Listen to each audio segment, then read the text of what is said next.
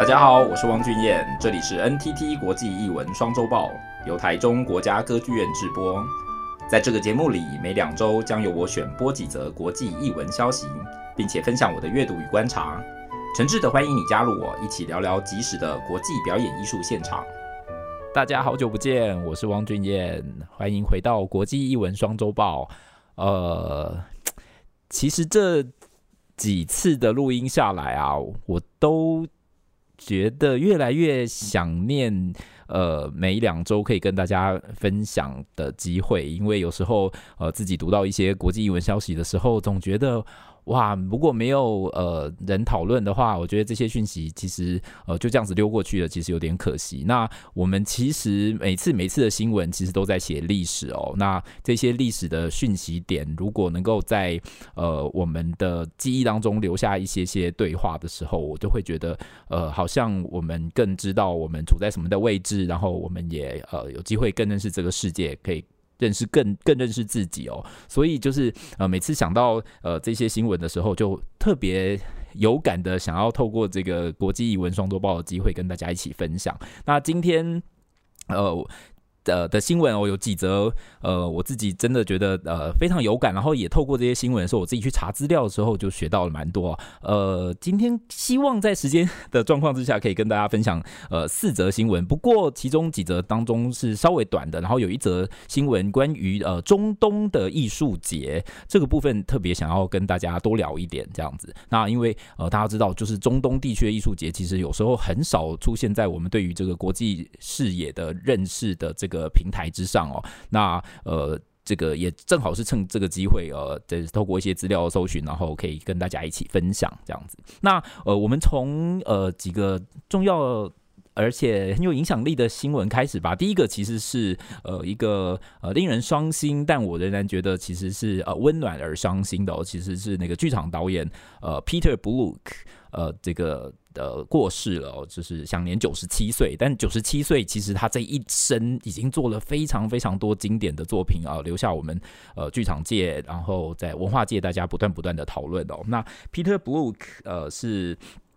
呃，如果大家稍微知道的话，其实在台湾有几本他的翻译书，呃呃。这个剧场的这个经经典手册，大家都要读的。一则是呃，这个空的空间哦，《The Empty Space》。那呃，这个是呃，大家剧场界大家都很很就是呃，这个耳熟能详的一本，就是呃，一定要读的这个剧对于剧场的认识。然后另外一本叫做这个呃，《The Open Door》，呃，这个敞开的门，或者是哎，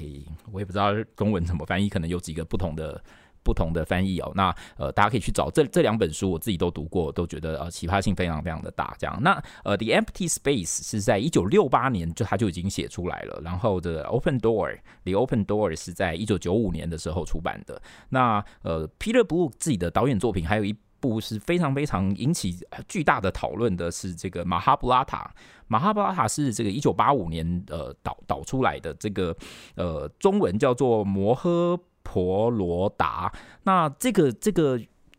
这个作品是一个印度史诗哦，然后就是长达非常非常非常长的这个一个呃制制作演出，然后同时后来改编成电影。那呃另外一个可以附带的好小消息是说，这这本史诗级的这个作品，其实台湾也有一个翻翻译本。那这个翻译的人是谁呢？大家呃应该。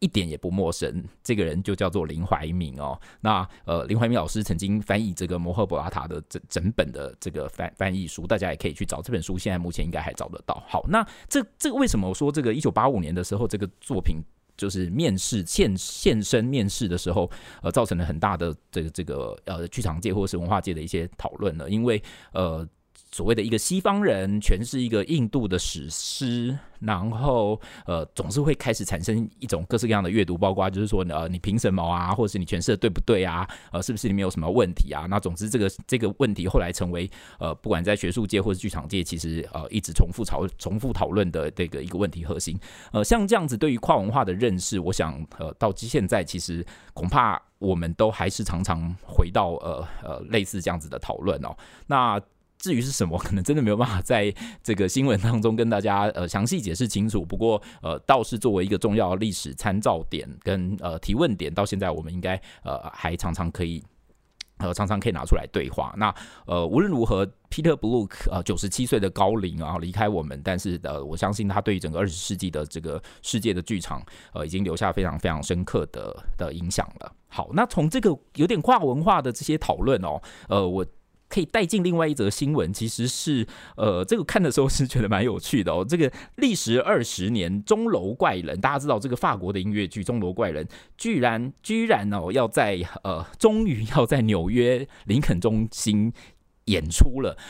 这个事情到底有什么值得讨论的呢？大家知道《钟楼怪人》已经到台湾来演过了。其实如果是作为这个纽约，我们想想说是音乐剧的这个核心啊、中心啊，很难想象说啊。钟楼怪人居然从来没有在演这个纽约演出过吗？呃，答案好像真的是这个样子。我看到新闻的时候，他就说这个是这个纽约首演。然后他里面的这个访问的时候，就里面就有很多很多的讨论说，哎呀，就是我们我看到，尤其看到这个这个新闻里面，他们就说，呃，这个不管是演员啊或者制作人啊，都不断强调说，哦，We love New York，我们很爱纽约，我们很喜欢纽约。然后，呃。我自己就觉得还蛮有趣的，就是到了这个呃，有点点这种好不容易来了，然后要赶快先示好，表达说啊，我们跟纽约是很亲近的啊，呃，你们一定要呃可以支持我们啊，不要想想到我们距离你们很远啊。这个其实呃，我们有时候会觉得所谓的西方啊，然后好像就是呃，通常文化差异都是东方跟西方哦。但是如果从这边来看，这个从巴黎的这个。钟楼怪人想要跨越一个大西洋到纽约来，其实也是非常非常费劲的哦。那这个东西，呃，真真的蛮有意思的，因为在呃这个这个新闻稿里面还看到他们说，就是啊，大家不要担心啊，虽然我们唱的是法文啊，可是那个里面的那个我们还有跳舞啊，然后我们还有很多的道具啊，大家都很容易接受的，所以请大家不要担心，就是呃我们是很能够沟通的，绝对不会因为语言而限制哦。那呃这一点其实我。觉得在看到新闻里面看到这个面相的时候，我就觉得特别有趣哦。就是可见他们在即使所谓我们想象的西方里面，其实还有非常非常多的分歧，有非常非常多细小的差异。其实并不是呃呃所谓的西方就融合成一体哦。那其实呃另外一个。对反面就是所谓的东方，当然也绝对不会是就是大锅炒一锅，呃，全部都一样哦。那所以我们每次在讨论呃西方跟东方的时候，对我来说，其实反而是要更细致的回到我们到底在讨论什么，西方到底在讨论什么样的东方，呃，其实可能会有助于我们更呃更深刻的认识我们的的不管是表演艺术或是作品的的内涵哦。好，那从这一点当中，呃，有一个小小的新闻，其实是那个呃延续的我们前几次在讲。这个亚维农哦，就是上次其实讲爱丁堡，那呃这次讲亚维农，其实亚维农终于就是在几年的疫情之后，今年正式回归到呃过往的形式，然后就是在呃各式样的表演团体或是在这个艺艺术展演都可以在亚维农当中看到了。那呃台湾当然也有呃代表队啊，呃就是呃精选的台湾的这个几个团体呃到亚维农去演出哦，那呃。目前应该呃陆陆续续的都在呃亚维农地区传出呃还蛮蛮好的回响，这样子，有时候在脸书当中可以看到大家分享，那这样，那呃其实也回头蛮期待大家可以继续这个支持台湾自己的表演艺术团体啊。我刚刚想到有一个没有讲，我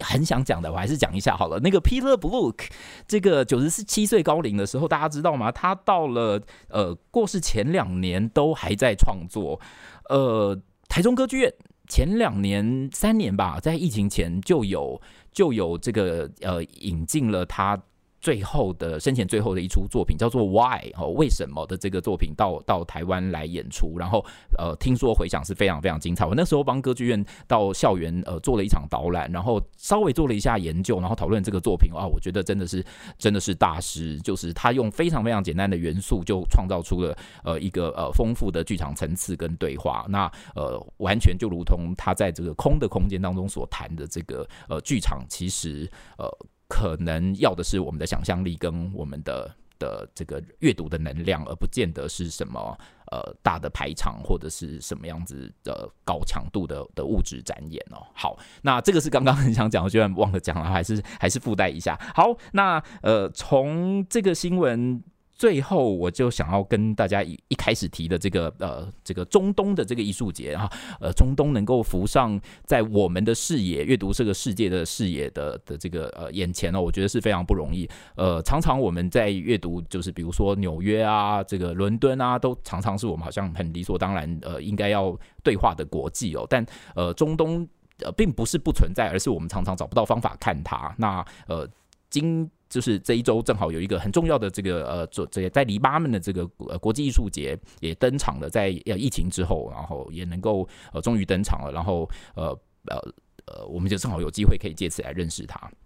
啊，除了刚刚我们说的这个纽约啊、伦敦啊、巴黎啊，还有比较前几次我们的这个译文双周报也常常谈到，比如说首尔，对不对？就是南韩也常常成为我们现在越来越关注的所谓的国际的这个学习对象。但是中东还是没有进到我们的眼睛。那这一次中东到底发生什么事情呢？好，这个艺术节叫做 Baalbek，就是呃中文翻译查了有就是说巴尔贝克或者叫做巴勒贝克哦。他我查了一下才知道，这个在黎巴嫩的这个城市哦，呃黎贝。贝鲁特这个黎巴嫩首都并不太远，但是这个城市其实是非常现在是这个世界文化遗址所在地的呃之一，然后同时它有非常非常呃这个保留了这个罗马帝国时期的这个建筑物，所以它这个城市是非常非常高度的人类呃文化遗产的一个所在地。那它在一九呃一九五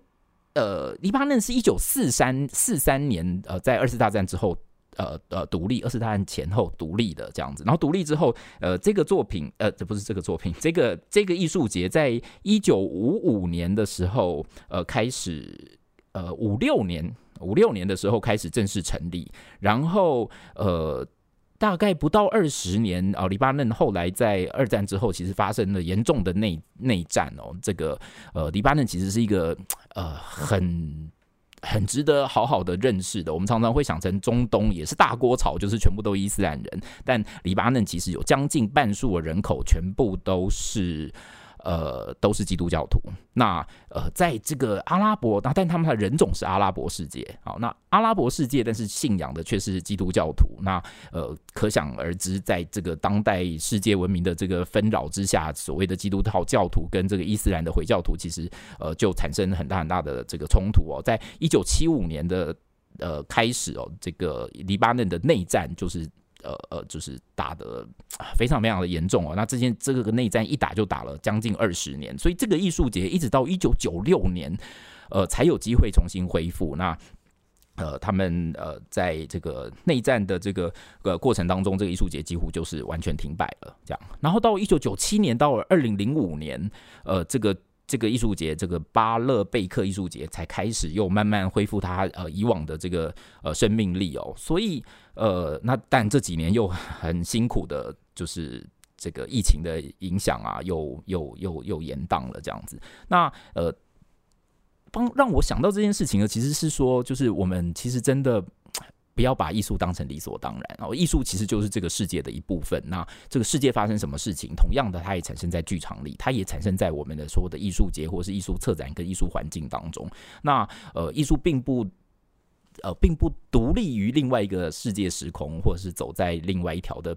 这个平行路上啊，它其实就是这个世界的一部分。所以，呃，像呃当初这个巴勒贝克艺术节，其实在开始成立的时候，它就是想要做呃关于文化或是经济的。同时，我读到他的一些一些资料，他还说，其实当初是让这个呃这个黎巴嫩本地的艺术戏剧学校的学生有机会能够。就是登上舞台，然后做做展演的机会。那但是这个内战一一爆发，然后整个世界完全一改变了以后，这个艺术节其实改产生了很长产生了很长很很长时间的停摆。那呃，即使如此哦，到一九九六年，好像艺术节好不容易可以恢复演出哦。到了二零零八年到二零一五年，这个呃这个黎巴嫩地区其实还是蛮不稳定的。那这个艺术在那个这段时间又重新成为呃，不管是政府或者是政。是力量，呃，操作艺术来对抗，或者是呃来认识呃我们在文化上应该采取什么样立场的的各式各样的的的方针哦。那呃我想要讲的其实是说，就是有时候我们对于艺术认识常常会觉得说啊没有，就是艺术就是这个你们就是